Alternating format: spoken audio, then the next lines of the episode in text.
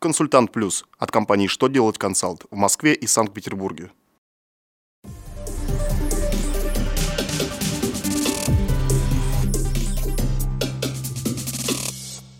Добрый день! Для вас работает служба информации телеканала «Что делать ТВ» в студии Ольга Тихонова. В этом выпуске вы узнаете Можно ли учесть в расходах задолженность обанкротившегося должника? Сколько уплатит банк за неправомерное применение налоговых льгот? Кому дадут 31 день отпуска? Итак, о самом главном по порядку.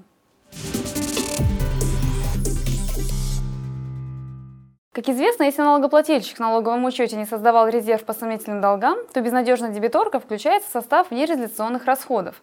Минфин напомнил, если в отношении должника было открыто конкурсное производство, то оно считается завершенным с даты внесения записи о ликвидации должника в единый государственный реестр юридических лиц.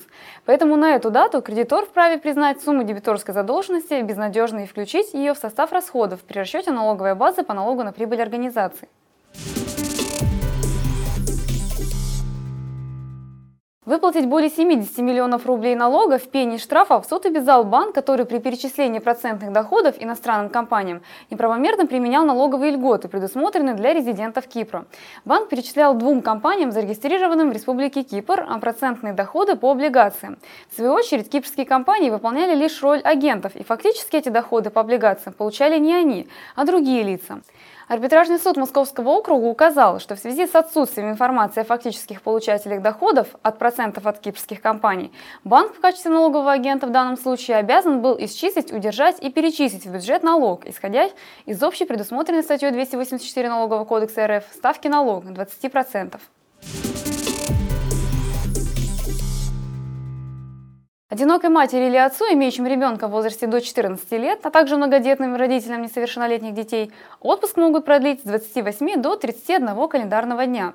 Законопроект с такими поправками в Трудовой кодекс Российской Федерации внесен в Госдуму.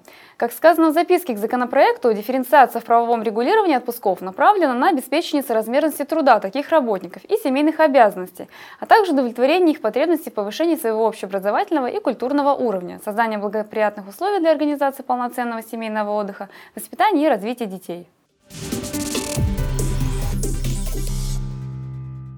На этом у меня вся информация. Благодарю вас за внимание. До новых встреч!